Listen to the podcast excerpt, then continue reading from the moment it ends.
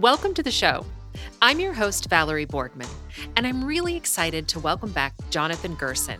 You may remember Jonathan from our doable tip episode on Alzheimer's and communication and the brain.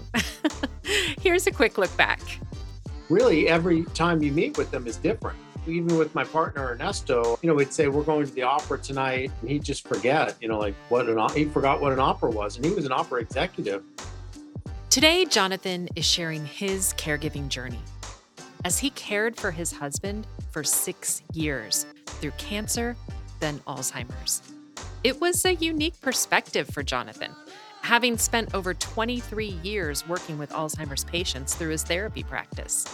A difficult journey, even when you have all the training. Welcome to Desperately Seeking Senior Living, a podcast for sons, daughters, grandkids, and spouses who suddenly find themselves tangled in the search for senior living and care. If you like today's episode, don't forget to subscribe and check out our doable download in today's show notes for a printable summary of the show and a bonus tip from our guest. When you really when you really get into the crux of taking care of someone like I did with my partner for 6 years, it's a gradual process of really learning how to just be with them where they're at. And that's a that's a, a, tremendous challenge because we have all this stuff in our brain that says you know this is the man i married this is the woman i married you know all these things that that don't are kind of fighting the reality of it. I was always was compassionate with him. I was always thinking about that. And your your love for your partner will endure it does it does stay. I was still very close to my partner, you know, even though he got very seriously sick. But there was still that camaraderie, that kind of us against the world. There was still the marriage we had. And that that doesn't die. And if you can if you can always focus on us as a couple getting through a difficult time, it's much better than, you know, I'm getting tired of this, I'm sick of this, I, I, I the negative stuff makes me feel like, hey, I, I can't handle this. But when you say, look, we're going through this together, it's like a different attitude. And that really saved me in taking care of him for six years. Wow. Yeah. That's that's very much, I think, a carer attitude to you have to kind of look outside of yourself. Right, right. What were some of the other things, sort of the other tools that you implemented? I used the care process for my partner as a meditation. Like I didn't, I ended up not doing meditation. I saw taking care of him as meditation. Oh, wow. What did that look like? Well, it's like if he, he's getting uh, restless, very upset, you just kind of let him say what he needs to say, take a deep breath, let it out, and just regroup. You know, and like mm-hmm. now, okay, it's time for lunch just to keep a clear mind, use awareness through the frustrating parts of it. So actually being in that moment and allowing that moment to be Right, right. Let the moment unfold. Instead of having all these preset feelings like, you know, I got to I got a meeting, I got to get out of here. You know, it's like we're always putting our time constraints on things. Now, I was lucky. I was able to pretty much see my Alzheimer's patients and then work with my partner. So I wasn't really working that much. I'd consult with someone for an hour and I'd be back for most of the day with my partner. Now, luckily, my partner had pretty strong retirement income. So I could afford not to work that much when I took care of him. So we could still financially make it. Finances play a factor. You need to mm-hmm. have the money to hire people when you need to and but self-care is paramount. Oh my gosh, yes. Self-care is so important. So important. Get a massage, take a steam bath, just do things for yourself because that stress is a real killer. Boy, I think there is a statistic like 40% of dementia patients' caregivers die before the, the dementia patient. Yeah. We've actually we've been doing a lot on self-care and yes, it it is more stressful to take care of someone who has Alzheimer's and dementia than someone who has other physical ailments. Yeah, yeah, yeah. And so, yeah, absolutely. It is so tough. How long did you take care of your partner? Well, let's see. He was he got diagnosed with cancer in 2015, And it seemed like the chemotherapy and the radiation and the surgery and the anesthesia really affected his memory. He just went really downhill af- right after that. So really for 6 years, he died in 2021. It was it was manageable at first, but it it got really bad. I mean, I would say for about 3 or 4 years it was really tough. I mean, it was it was definitely uh, it was an ordeal. It was really an ordeal. So Did you hire people in to help? later, towards the end, the last couple of years, I hired. He wanted to stay in the home, so so I hired people to come into the home. It was just kind of amazing with COVID. It was kind of interesting the way you know because I couldn't work. All my Alzheimer's patients, I couldn't see them, so I was basically at home with him all the time, which is a blessing in a way. So it kind of coincided that when it got really bad, I was at home pretty much. So I didn't have to hire that much. I just hired home care when I had to go shopping or had to go do some stuff. So I had a pretty good routine. This is about three years before he died.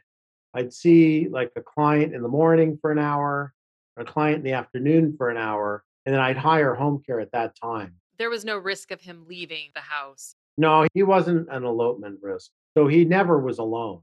He always had someone there. I think a lot of families during COVID actually took their family members out of senior living communities Yes, I heard that. Yeah. yeah, because they were working from home now and they had the ability to be home with their loved one. Yeah. Boy, we'll be we'll be writing about this COVID period for a long time. We're still I think we're still not sure what it's done to us, you know, as a society, as a world. Yeah, I absolutely agree. We're still on, you know, we're still kind of dealing with it, you know. Everyone's telling me to write a book about Alzheimer's and I'm like, I'm dealing with it. I'm in the trenches. I mean, I'm I'm living it. Maybe now I can start to reflect on, you know, the lessons. With your experience with your husband, did you see a difference in you as a caregiver going from pre COVID to in the thick of COVID? That's a good question. Yeah, there was an intensity to it that was not there before. You know, it's interesting. I'm as a as a therapist or as a counselor, I'm very interested in routines. You know, people have routines and they get into healthy routines or unhealthy routines. I had a pretty good routine before COVID. You know, I was working pretty pretty uh, working a lot and I had a pretty good routine even though he had Alzheimer's. Then with COVID, that routine got disrupted.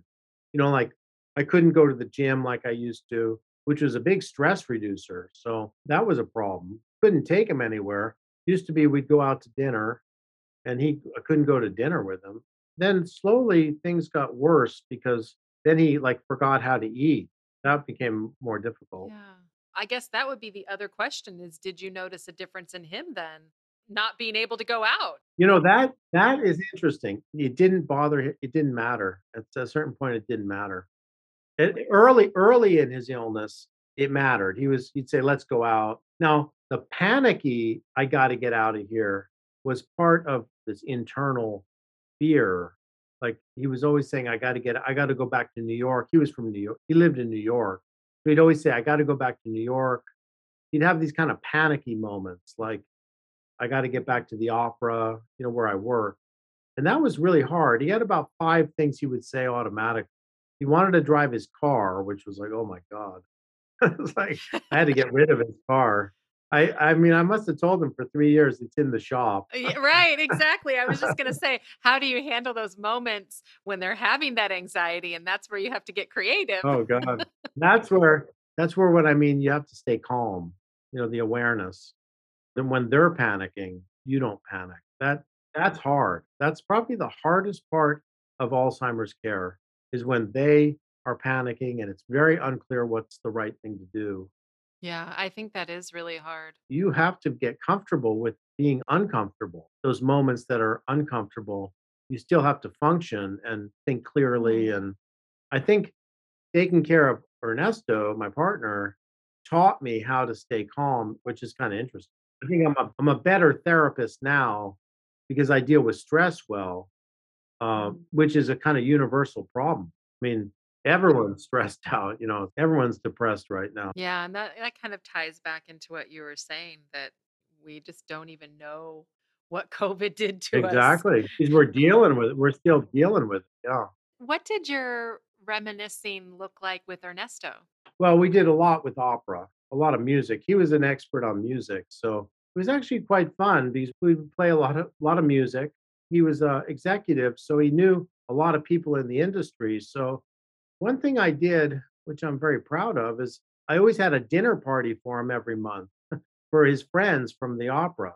Oh, wow. That went on for a long time. So he'd always have that to look forward to. So he was very social. Oh my gosh.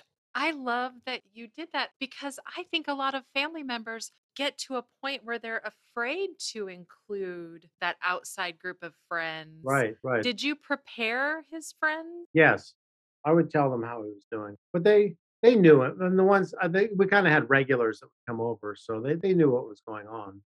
But it was it was interesting. People I think people are very compassionate. I mean, they were definitely understanding, but at a certain point, I we had to discontinue it because he couldn't really eat anymore. and it got to be too much. Yeah. It was sad. It was that it was it became too much. He couldn't sit still anymore, and then he was eating with his hands. That was kind of embarrassing. You know, the bottom line is I think I did about as good a job as anyone could have done with him, you know? yeah. You know, it's it's it's no matter what you do, it's a tragic illness. Yes, absolutely. You know, with the way people are living longer and people are healthier, dementia is it will probably be the number 1 health expense for the country. The cost of taking care of dementia patients is gonna be the number 1 all-consuming cost to the healthcare system. Well, you know, I hope insurance companies start covering it. Exactly, exactly, yes. I hope it does because right now it's a very big family expense. Right, right, exactly. Well, hopefully, Yeah. we'll see some legislation that helps families out. I'm working with some clients now that are they're trying to get qualified so they can get paid for their work from the state, you know, for taking care of someone. So that's a little tricky because, uh, I was told that since I was married to my partner, I didn't qualify. They told me to get divorced. Wow. It's terrible. I wouldn't do it. Isn't that awful? Yes. Well, Jonathan, thank you so much for coming back on the show and sharing your story. What would you say would be your number one doable tip for families or advice for families that are in this similar situation? I guess my advice my advice would be twofold. Practice patience and compassion. And when when it was really bad with my partner, I always said it's tough for me, but it's harder for him. You know, it's harder for him. Today's episode is brought to you by licensed mental health counselor Jonathan Gerson. Jonathan has been working with Alzheimer's patients for 23 years. His Dream REM method focuses on past achievements to foster a sense of self esteem, healthy connections, and purpose, working with both the family as well as those suffering from Alzheimer's. Learn more about Jonathan in today's show notes. Check out this episode's doable download in show notes for details, including industry terms and definitions we discussed, as well as a bonus tip from our guest. Have questions or your own tips to share? Leave us a message. We'd love to hear from you. And until next time, make it doable.